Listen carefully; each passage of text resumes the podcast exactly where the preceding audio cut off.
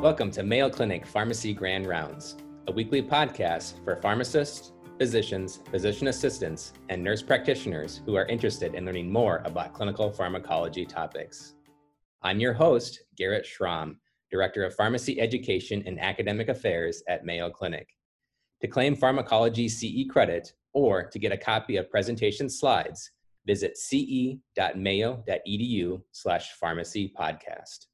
The 2019 SCCM guidelines on pain, agitation, delirium, immobility, and sleep note that prolonged use of opioids, benzodiazepines, and non benzodiazepine sedatives during ICU stays put patients at risk of iatrogenic withdrawal syndrome, or IWS. Although IWS is well recognized by clinicians, a paucity of data exists on how to manage these patients and this creates a unique challenge. Let's listen in as Dr. Nikita Yagnala provides a roadmap to identify and manage IWS in the adult ICU patient. For the next 45 minutes, I would like everyone to imagine that you're a critical care pharmacist rounding in the medical intensive care unit. You've come back from a weekend and you've seen that your long term COVID 19 ARDS patient is made a remarkable recovery over the weekend after having been mechanically ventilated paralyzed, and deeply sedated for the past 11 days. As the team is discussing attempting a spontaneous breathing trial in this patient, with goals to potentially wean off the vent and hit the floors by the end of the week, you ask yourself the million dollar question How in the world am I going to get this patient off of all the sedation we've been giving him without making him go into withdrawal? In order to set a plan in place and to ensure that our patient is going to be awake, alert, and ready to hit the floor by the end of the week, we must first understand how we define iatrogenic withdrawal syndrome in critically ill patients. Next, we'll take a look at identifying the risk factors for iatrogenic withdrawal syndrome.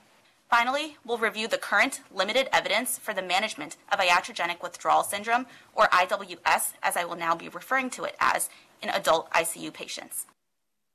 To really understand what IWS truly is, it's time to take a step back and revisit what we already know the concept of our ICU triad of pain, agitation, and delirium. In an effort to alleviate pain and agitation in the ICU setting, oftentimes we are giving our patients opioids and benzodiazepines and dexmedetomidine as sedatives. With prolonged exposure to these agents, our patients inevitably will develop tolerance over time, requiring increasing doses of these agents. When we remove these agents on our patients, the tolerance will manifest as withdrawal. To muddy the picture, withdrawal is oftentimes presenting as agitation and delirium.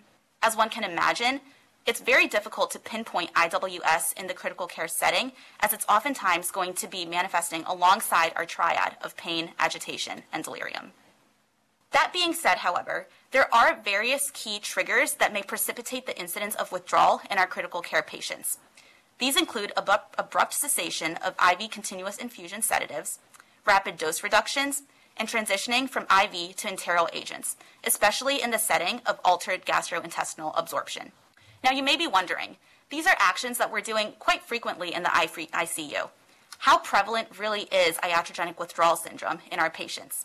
While IWS has been well reported and recognized in the pediatric population for quite some time, it's definitely not as well studied in adult ICU patients. As sedation practices have changed through the years to recommend targeting a lighter sedation for patients, what we've come to recognize is that in select patient populations where we are giving them deeper, more prolonged sedation, we're actually increasing and iatrogenically inducing withdrawal in them as we're removing those agents. The studies listed from 2017 onwards in adult ICU populations are specifically looking at those targeted patients where we're giving prolonged, deeper sedation. The incidences of ICU in those specific patient populations range anywhere from 16 to 64 percent. I would argue that since the start of the COVID 19 pandemic, our sedation practices have also changed when caring for COVID 19 patients, as these patients are likely requiring deeper, more prolonged sedation. For that purpose, the incidence and prevalence of IWS has likely increased in the past few months. The downstream clinical consequences of IWS really affect patients throughout all phases of care. There's evidence to support that IWS is actually associated with increased duration of mechanical ventilation, increased length of ICU stay, and also increased hospital length of stay. As patients present with withdrawal symptoms, they're ultimately going to be requiring longer durations of opioid therapy, not only in the ICU setting, but likely as they transfer to the floor and out into the outpatient setting as well. For this reason, patients are affected not only in the ICU, but also on the general floors and also out into the outpatient setting as well. To better understand why IWS occurs and how to best manage it in our patients, it's important to take a look at the pathophysiology of tolerance and withdrawal. Looking into the molecular level, mechanistically speaking, the mechanism behind opioid, benzodiazepine, and dexmedetomidine withdrawal is largely similar. With chronic agonism into the mu receptors for opioids, the GABA receptors for benzodiazepines, and the alpha adrenergic 2 receptors for dexmedetomidine, downregulation of the respective receptors will occur through time. Specifically for opioids and benzodiazepines, with chronic use, there's going to be an upregulation of the excitatory receptors and an increase in the glutamate. With this, there's going to be an imbalance in the excitatory effects rather than the sedative effects that we're aiming for in our patients. Clinically, IWS may manifest in a variety of symptoms. While it's very difficult to truly pinpoint what agent is causing each of these symptoms, there are key characteristic symptoms to keep in mind when we're looking at opioid withdrawal and benzodiazepine withdrawal specifically. With opioid withdrawal, oftentimes we might be seeing more gastrointestinal effects, such as diarrhea, in addition to mydriasis or pupil dilation, lacrimation, and rhinorrhea. With benzodiazepine withdrawal, we might see more neurological symptoms, such as seizures, confusion, and hallucination. A lot of the adrenergic symptoms, such as fevers, tachycardia, sweating, and nausea and vomiting, will be seen in both opioid and benzodiazepine withdrawal, leading to more of a mixed picture.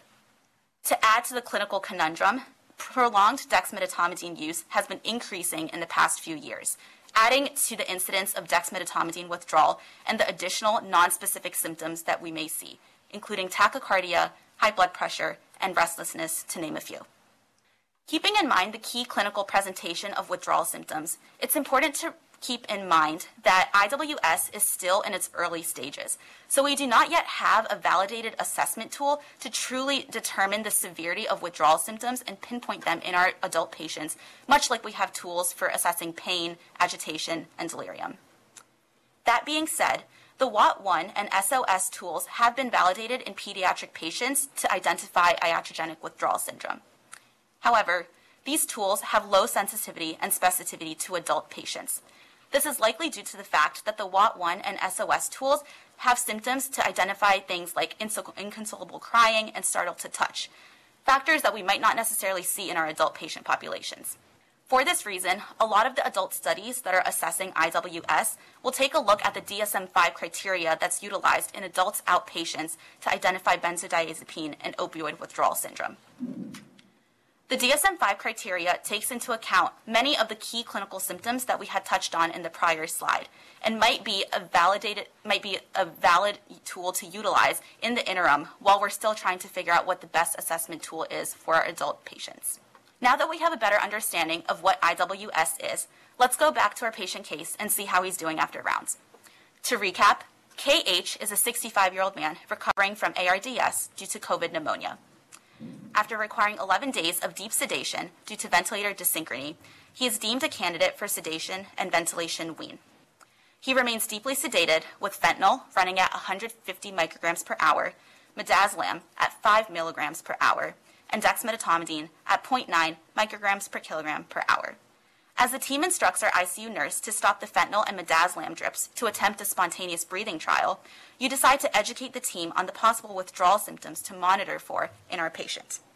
This leads me to the first assessment questions. If everyone can take out their phones or tablets and go to the Poll Everywhere app or respond on the web via pollev.com slash mayo rx or text the answer to Mayo RX to 22333. Question being, which one of the following symptoms is specifically characteristic of opioid withdrawal? A. Seizures. B. Mydriasis. C. Tachycardia. Or D. Fever.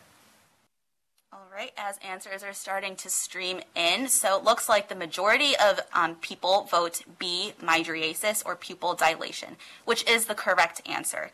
So when we're specifically looking at characteristics specific to opioid withdrawal, mydriasis is unique to opioid withdrawal syndrome. A, seizures is incorrect because this is typically seen with benzodiazepine withdrawal. Tachycardia and fevers, while they are present in opioid withdrawal syndrome, they're also autonomic symptoms that we might see in patients who are experiencing benzodiazepine withdrawal and even dexmedetomidine withdrawal. For that reason, when we're specifically looking at characteristics specific to opioid withdrawal, B mydriasis would be something to look out for and recognize as contributing from opioids themselves.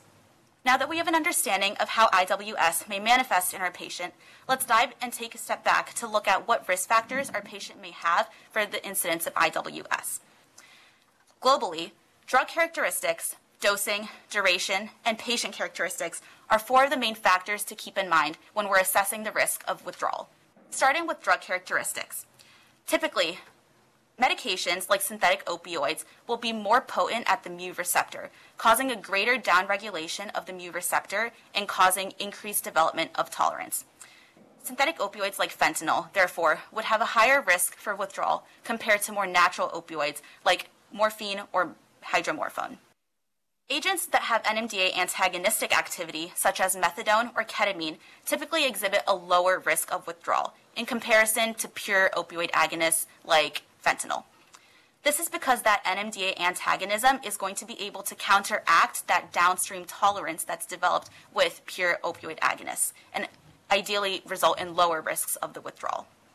Finally, Agents that have a shorter half life, like fentanyl and midazolam, will have higher risks for withdrawal compared to agents that have longer half lives, like phenobarbital or methadone, likely because a longer half life will allow the drug to self and auto taper.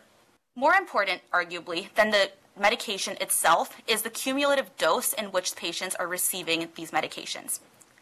Time and time again, adult and pediatric studies have continued to show that patients who are experiencing IWS are typically receiving much larger cumulative and peak daily doses compared to patients who have not been experiencing IWS. Even when looking at dexmedetomidine withdrawal, studies have shown that same conclusions. Patients who are receiving cumulative and peak daily doses of higher dexmedetomidine rates are at increased risks for withdrawal compared to patients who are receiving lower drip rates. In this study specifically, the authors went as far as to conclude that patients who are receiving dexmedetomidine at peak rates of 0.8 micrograms per kilogram per hour are at higher risks of having withdrawal syndromes upon discontinuation of the agent. Just as important as the dose of the agent will be the duration at which the patient is on the sedative agent. Reported durations for sedation among patients with IWS is variable among the literature, especially looking at the Cammarano and colleagues study from 1998, serving as the outlier in trauma patients. For the most part, patients in each of these studies have been exposed to sedation for at least five to seven days prior to discontinuation of the agent and the prevalence and manifestation of their withdrawal syndromes. With the literature that we know, I would say that a sedation duration of greater than five to seven days is when we should start thinking about the risks of withdrawal in our ICU patients. To round out the risk factors for withdrawal, I'm going to there are a few associations with different patient characteristics that may contribute to increased withdrawal syndromes. These include chronic utilization of alcohol, opioids, or benzodiazepines, inpatient diagnosis with ARDS, sepsis, or trauma, and factors such as young age, all in different studies which have shown to be associated with increased risk for withdrawal. To summarize the risk factors for IWS, short acting synthetic opioids given at large, cumulative, and peak doses at a duration of greater than five to seven days in select patient populations all show to have the greatest risk for withdrawal syndrome in our patients. Knowing now what we know about risk factors for the incidence of iatrogenic withdrawal syndrome, let's check back to our patient. To recap, KH is a 65 year old man recovering from ARDS due to COVID pneumonia. He has been deeply sedated for 11 days with the fentanyl at 150 micrograms per hour, midazolam at 5 milligrams per hour, and dexmedetomidine at 0.9 micrograms per kilogram per hour. The team has instructed our ICU nurse to stop that fentanyl and midazolam drip to attempt a spontaneous breathing trial.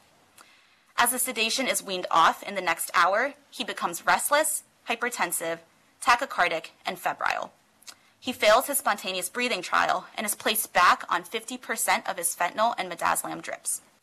This leads me to our next question which one of the following is correct regarding KH's risk for iatrogenic withdrawal syndrome? A. Fentanyl will put him at a lower risk for withdrawal compared to other sedative agents. B. Older age puts him at a higher risk for withdrawal. C. Duration of deep sedation for 11 days puts him at a higher risk. And D. That dexmedetomidine rate less than 1 microgram per kilogram per hour puts him at a lower risk. All right, so across the board, it looks like C is what everyone is thinking, and C is correct. So certainly, KH has been receiving deep sedation for 11 days, which is much longer than the five to seven day threshold that we decided would be a decent risk factor to determine risk for withdrawal syndrome. A is incorrect because fentanyl, being a potent synthetic opioid and a short acting agent, puts him at a higher risk. B is incorrect because a younger age has been associated with higher risks for withdrawal. And D would be incorrect because in our studies we've seen that dexmedetomidine at rates greater than 0.8 microgram per kilogram per hour puts patients at higher risks for withdrawal. Now that we've established what IWS is and the risk factors for its prevalence in patients, let's now dive into the management of IWS. When thinking about how to manage patients with IWS, there's really two main schools of thought symptomatic management and receptor replacement strategies. The agents that I'll be discussing today may fall into one or both of these categories. Of note, it's important to recognize that there are adjunctive agents that we can use to help alleviate some of the symptoms that patients experience with withdrawal, such as antidiarrheal agents for the diarrhea, antiemetics for nausea and vomiting, and sleep supplementation agents for the insomnia. However, those are transient agents utilized for, to help with symptom management, and I'll be focusing on the agents listed on the slide today for the rest of the presentation. To start off, let's first dive into seeing how clonidine may be utilized for opioid withdrawal syndrome. To best understand the utility of clonidine in opioid withdrawal syndrome, it's best to understand the mechanism at which clonidine acts in this manifestation. When opioid agonists bind to the mu opioid receptor in an acute setting, they will be inhibiting the CAMP pathway, leading to decreased norepinephrine release, and the therapeutic effects of analgesia and sedation will prevail. With chronic use of opioids, that CAMP pathway will recover, leading to an increased norepinephrine release in that area, leading to increased dose requirements of the opioid in order to achieve the same therapeutic effect. In a withdrawal state, where opioids are titrated down or removed, that CAMP pathway signaling will be highly elevated, leading to excess norepinephrine release and the clinical manifestations of tachycardia, agitation, and other withdrawal symptoms that we'll see. Clonidine specifically acts at the locus coeruleus in the presynaptic alpha 2 adrenergic neurons to prevent that excess release of the norepinephrine, therefore, attempting to alleviate some of the symptoms of opioid withdrawal. I emphasize some of the symptoms of opioid withdrawal because it's been proven that clonidine actually has differential effects in opioid withdrawal syndrome. Jasinski and colleagues in the 1980s have recognized there are certain anti-effective, anti-withdrawal effects with clonidine compared to pure mu opioids like morphine. What they've identified is that while clonidine is fantastic at relieving some of the autonomic symptoms associated with opioid withdrawal, such as reduction in heart rate, reduction in temperature, and reduction in blood pressure, it's not as great as a true opioid in reducing some of that subjective discomfort measures associated with withdrawal, like restlessness and insomnia. Keeping this in mind, I think it's well established that clonidine does a great job of reducing the autonomic symptoms associated with opioid withdrawal. However, where the evidence really lacks is how that's utilized in the ICU setting. One of the only studies that looks at enteral clonidine use in the opioid withdrawal setting in ICU is a randomized controlled trial in 2015. In this study, ICU patients who were on mechanical ventilation for at least three days while on standardized sedation of fentanyl, midazolam, and propofol were randomized to receive adjunctive therapy with clonidine at 0.1 milligrams every eight hours or placebo. At the 24 hour mark, patients, if they were hemodynamically stable, were able to go up on their clonidine dose to 0.2 milligrams every eight hours. The primary outcome assessed in the study was a daily dose of the sedative agents, specifically the fentanyl and the midazolam, that were required to maintain a goal Ramsay score of 3 to 4. Of note, a goal Ramsay score of 3 to 4 4 is equivalent to our RASS score of about 0 to negative 1, maintaining and targeting that light sedation. At baseline, patients in both cohorts had similar mean daily morphine and midazolam use requirements. However, it's important to recognize that patients in the clonidine arm had a higher history of drug misuse than patients in the placebo arm.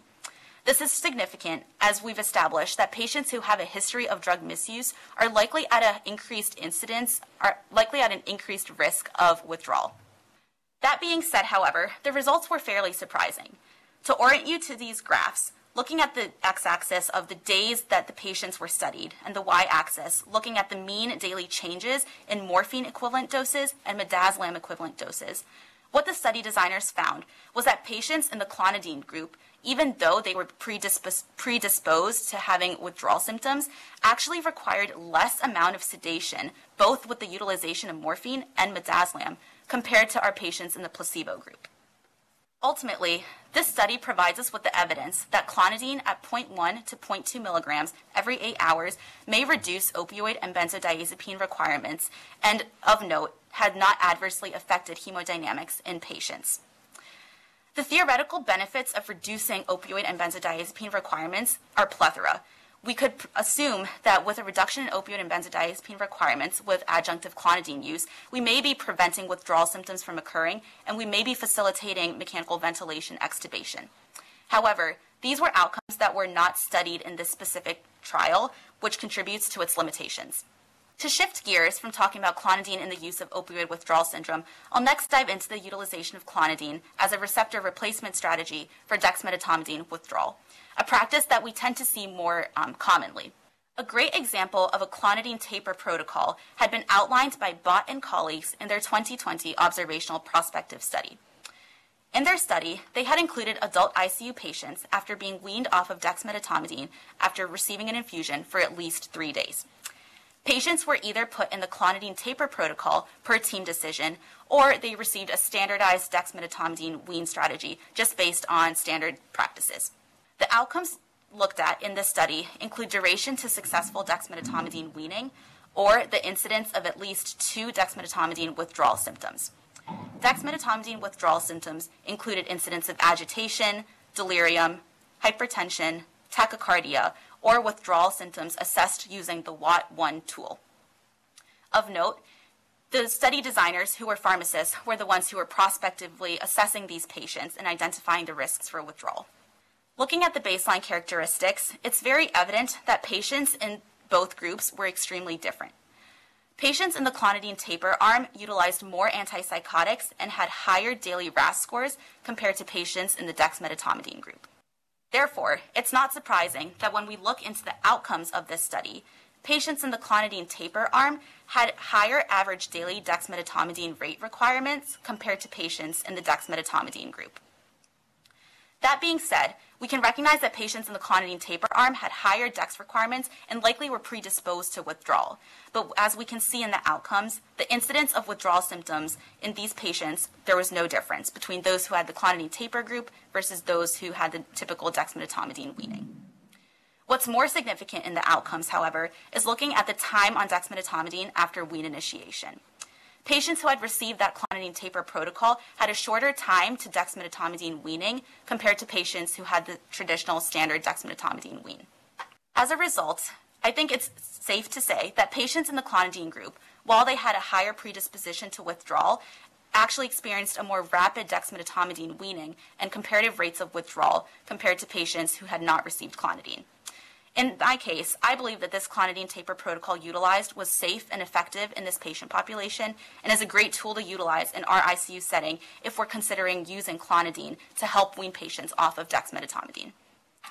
Limitations to this study include selection bias, as certain patients were preferred to be utilizing clonidine protocol versus other patients who were simply put on the dexmedetomidine group. Additionally, in assessing withdrawal symptoms in this study, the WAT1 tool was utilized, which, as we know, has not been really validated in adult patients. Transitioning from the use of clonidine in IWS, I'll now be discussing methadone's utilization in opioid withdrawal syndrome. Methadone acts not only as a symptom management strategy, but also as a receptor replacement strategy. To understand why, let's go back to our mechanism of opioid withdrawal. Methadone not only acts as an opioid agonist and decreases the CAMP elevation, but it also acts as an NMDA antagonist and a serotonin norepinephrine reuptake inhibitor. By doing so, Methadone tends to have greater alleviation of the antinociceptive effects and is able to allow for the better withdrawal symptom alleviation. While methadone use enterally has been well studied in pediatric patients to help taper pediatric patients off of their IV infusions and reduce the incidence of withdrawal, it's not been well studied in adult patients for the same purpose. The only study that looks at methadone's use for opioid withdrawal in this setting is by Wanzuita and colleagues in 2012. This randomized controlled trial had included ICU adult patients on mechanical ventilation who were on ventilation and fentanyl infusion for at least five days. These patients were randomized to receive either methadone at 10 milligrams orally every six hours or placebo. Both patients in both cohorts had a fentanyl infusion running at the time and had a fentanyl infusion reduction of 20% on day one of therapy. However, Patients in the methadone cohort had a discontinuation of their fentanyl infusion by day two of therapy, whereas patients in the placebo cohort had their fentanyl infusion reduced at 20% for the next five days. Outcomes looked at in this study include mechanical ventilation weaning time and the incidence of iatrogenic withdrawal syndrome, which was typically assessed utilizing the same symptoms that we recognized rather than an actual tool. Looking at the baseline characteristics of both cohorts, the baseline characteristics were fairly well matched. What I wanted to point out with the red boxes was that patients included in this study inherently had a higher risk of iatrogenic withdrawal syndrome at baseline. These patients were receiving fairly high doses of fentanyl infusion. When we look at their average weight and the initial dose, this rounds up to about 160 micrograms per hour of a fentanyl infusion, which is a fairly high rate. In addition, Patients in this study were on fentanyl for at least a median of 10 days, at least for five days, a median of 10 days. So this puts them at a very high risk for withdrawal syndrome. When looking at the primary outcome of this study, it seems as though the mechanical ventilation weaning time was lower in patients who had received the enteral methadone versus those who had simply gone through the fentanyl taper. However, I believe that this result is not clinically meaningful as the inherent study design of the protocol had forced the fentanyl taper patients to be placed on that fentanyl drip for five days, therefore probably confounding the results. Our current sedation practices allow for daily sedation interruptions and might potentially show a different result if the study was conducted in this time period. However, I do think that this study provides its utility in looking at the incidence of opioid withdrawal within both cohorts. While the patients in the methadone cohort were discontinued off of their fentanyl within 24 hours abruptly, even when starting at that high dose of 160 micrograms per hour, they did not have a higher incidence of opioid withdrawal compared to that fentanyl group who had that slow, gradual tapering of their infusion. With all that in mind, I believe that with this study, we cannot conclude strong conclusions that methadone reduces mechanical ventilation weaning time, but I do believe that this study allows us to say that enteral methadone is a reasonable replacement for IV fentanyl during the mechanical ventilation period, and it does not increase the incidence of opioid withdrawal, even if we were to discontinue fentanyl in a shorter time period rather than doing a gradual wean. While the use of methadone for opioid withdrawal syndrome in adult ICU patients is not well studied and not done commonly in clinical practice, alternative agents that are transitioned to enterally, such as opioids and benzodiazepines, are typically what we see most common, and I did want to touch on them for the purposes of this presentation. When considering making the transition to enteral agents, specifically looking at opioids, it's important to keep various factors in mind. Not only are we utilizing an equianalgesic table to ensure that we're converting between opioids appropriately, but it's also important to consider opioid cross tolerance. Suggestions for opioid cross tolerance conversions include reducing that dose to at least 25 to 50 percent.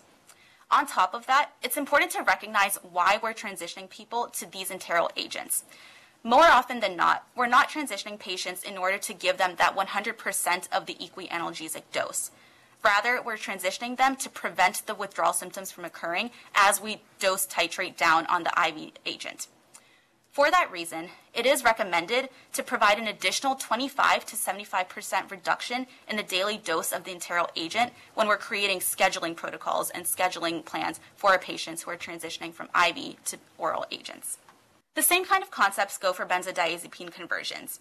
Recognizing the potency and the half-life is important in creating a starting dose for our patients when transitioning from IV to oral enteral benzodiazepine agents. Considerations for starting points have been included in this slide, but it's important to recognize that each patient will be different and there will be changes in the dosing and the interval likely for each patient as they respond differently. To summarize the management of IWS in patients, clonidine, methadone, and alternative enteral agents all have their unique use in the ICU setting for managing IWS. When looking at clonidine, specifically in the use of opioid withdrawal, I believe that it would best be utilized more as an adjunctive agent to help treat some of the adrenergic symptoms associated with opioid withdrawal. While clonidine may reduce some of the opioid requirements and maintain the same sedation score, I think that clonidine's use is going to be best to do retros like reactively rather than proactively to help manage the treatment temp- and temporize it while we're getting the patients off of their IV sedation. Clonidine's use for dexmedetomidine withdrawal, however, I personally believe can be used more as a proactive approach. When patients are on prolonged infusions of dexmedetomidine at higher rates, I think it's appropriate to start a clonidine prior to the dexmedetomidine weaning in order to facilitate faster wean for dexmedetomidine and prevent the symptoms of withdrawal if they were to occur. Reasonable starting points for clonidine in this setting include 0.1 to 0.3 milligrams orally every two to four days, keeping in mind that when we are tapering patients off of the clonidine, to continue to taper them and increase the interval every day so that we are not causing clonidine withdrawal. When looking at methadone in the setting of opioid withdrawal syndrome, this is obviously something that has not been well studied and established in the adult literature. However, I believe that with this evidence that we have, it remains a viable option to help facilitate the transition from IV opioids to an enteral agent. Morphine has great theoretical benefit in the use of opioid withdrawal syndrome, and I think that as long as we're thinking about whether our patient would be safe with initiation methadone therapy, it's an option that we could utilize at an initial dosing regimen of 5 to 10 milligrams orally every 6 to 8 hours. Considerations to make for patients include their baseline QTC interval and concomitant drugs that they might be using that may interact with the CYP3A4 system that may prolong and accumulate methadone in their body. Finally, when looking at alternative enteral agents like oxycodone or lorazepam to transition off from IV agents, it's important to remember to consider potency, cross tolerability, and half life when we're converting these agents and creating dosing regimens. With all this in mind, let's go back to our patient case. As an update, KH has failed his spontaneous breathing trial and was restarted on a sedation to maintain a RASS of 0 to negative 2. He is currently on 75% of his fentanyl drip at 75 micrograms per hour, midazolam at 2 milligrams per hour, and the dexmedetomidine at 0.9 micrograms per kilogram per hour. He is hypertensive and tachycardic, with new onset diarrhea and mydriasis. This leads me to the last assessment question. Given what you currently know about KH, which of the following strategies would you recommend to the team to manage his withdrawal symptoms and facilitate extubation? A. Clonidine at 0.2 milligrams every 6 hours. B. Methadone 10 milligrams orally every 8 hours. C. Oxycodone 20 milligrams every 4 hours. D. Lorazepam 2 milligrams every 6 hours. E. Both clonidine and methadone. Or F. Both clonidine and oxycodone. All right, so we have answers across the board. So I will preface this by saying that this there is certainly no right answer to this question. This is going to be team preference, our comfortability recommending this, and very like considering a lot of patient specific factors when determining what the best strategy would be. First and foremost, I want to clarify that this patient likely seems to be experiencing more of an opioid withdrawal syndrome, given that he's experiencing the mydriasis and the diarrhea and had a significant decrease in his fentanyl dose. That being said, I don't think that the patient requires lorazepam at this time, so I would not suggest that agent. When looking at the use of clonidine for this agent, for this patient, I believe that there are a variety of reasons why we would want to recommend clonidine for him. He's still on his dexmedetomidine drip, running at 0.9 micrograms per kilogram per hour. So eventually, we want to get him off of that drip and initiating clonidine preemptively in an effort to facilitate extubation and weaning off the dexmedetomidine drip might be a viable option. Clonidine will also help with some of those adrenergic symptoms he's experiencing with opioid withdrawal syndrome. So there are various reasons why we would want to use clonidine in this patient. When considering utilizing alternative agents like methadone and oxycodone, again, this is going to be largely based on patient specific factors that we don't necessarily have in front of us right now. I believe that oxycodone is a safe option to include on top of clonidine for this patient, given that we want to wean him off of his fentanyl and get him ready to get to the floor. When we think about methadone in this patient, it'll be important to recognize what his heart disease history looks like, what his current QTC interval is, what other medications is he on that might be prolonging the accumulation of methadone in his body. 10 milligrams orally every eight hours is safe to start off with, but again, this is something that we're going to have to consider with each patient before making a recommendation. So really, my answer goes either way, A or B, or A or C, depending on patient-specific factors. To wrap up our discussion today, I wanted to conclude by discussing the best practices for us as we are navigating the unknowns of iatrogenic withdrawal syndrome. First and foremost, it'll be imperative to optimize standard sedation practices to ensure that our patients are receiving the lowest amount of sedation possible to keep them safe.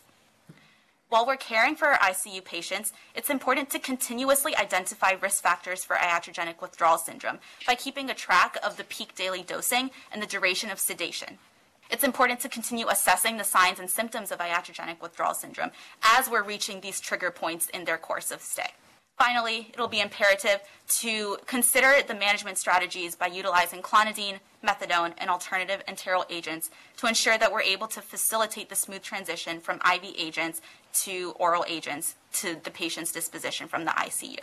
Overall, iatrogenic withdrawal syndrome still has a long way to go in us discovering how to best even define, assess, and treat it in our ICU patients. If you enjoyed this episode and want to hear more, subscribe using iTunes or your favorite podcasting app. Thank you for listening to Mayo Clinic Pharmacy Grand Rounds. Join us weekly for more exciting clinical pharmacology topics.